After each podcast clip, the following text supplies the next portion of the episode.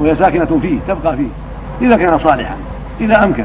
أما إذا كان ما أمكن واستأجر أبى أهله أو هرب أو ما عندها أحد يؤنسها تخشى على نفسها تخرج إلى بيت أهلها أو إلى ما شاءت لكن إذا تيسر بقاؤها في البيت الذي مات زوجها وهي ساكنة فيه فهذا هو الواجب لهذا الحديث.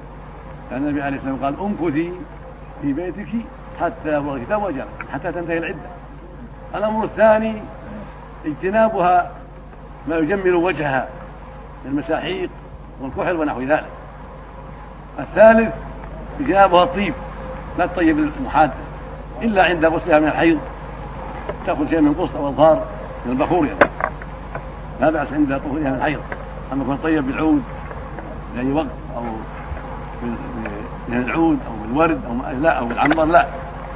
تجتنب الطيب حتى تنتهي. إلا عند طهرها من الحيض لا بأس أن تتعاضى أن تتعاضى شيء من البخور كالقسط والأظهار أو نحو من البخور الذي يزيل رائحة الدم وما يترتب على ذلك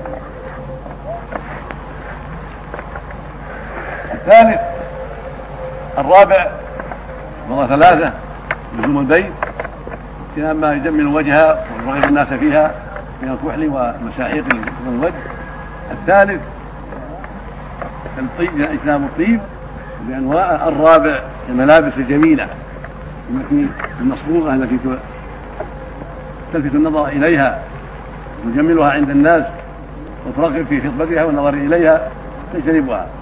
تلبس الثياب غير جميلة إما أسود وهو جميل أو أز أو أزرق وهو جميل أو أخضر وهو جميل أو أحمر وهو جميل يعني الملابس الجميلة تجتنبها. ولا يخلص بالسواد مو لزوم السواد.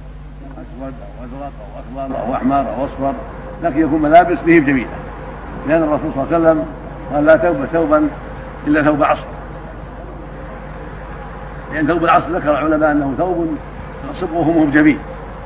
بخلاف الثياب المصبوغة التي صبغها جميل هذا تجتنبه الحاد والخامس الحلي بأنواعها من قلائد أو خواتم أو اسوره أو غير ذلك من الحلي. تجتنب الحلي ولا تلبس الحلي. هذه خمسة أمور تجتنب الحاد هذا اللي جاءت به الأحاديث خمسة. أما ما يتكلف بعض الناس يقولون لها لا تكلم التلفون ولا تكلم أحد هذا ما لها كلم من شاءت مثل حال حياته. كلم من شاءت من غير ريبه كذلك وانها تعمل في بيتها في حاجات بيتها تحلب بقرتها وغنمها تكرس بيتها تطبخ طعامها تمشي في القمر في الليل في السطوح في سطحها في بخشتها القمر. لا بأس بها كل هذا لا بأس به. تخرج الحاجة في النهار تخرج تأتي بخبزها حاجاتها إذا كان ما هناك من يكفيها المؤونة. تحتاج إلى الطبيب تخرج إلى الطبيب في النهار إذا تيسر في النهار إذا تيسر ذلك وأمكن لأن هذه حاجات لا بد منها فلا مانع من خروجها للحاجة. هذا ما يتعلق بالتعليق على الندوة المباركة التي قام بها الشيخان جزاهم الله خيرا وأسأل الله لنا جميعا التوفيق والهداية والمزيد من العلم النافع والعمل الصالح. وصلى الله وسلم على نبينا محمد وعلى آله واصحابه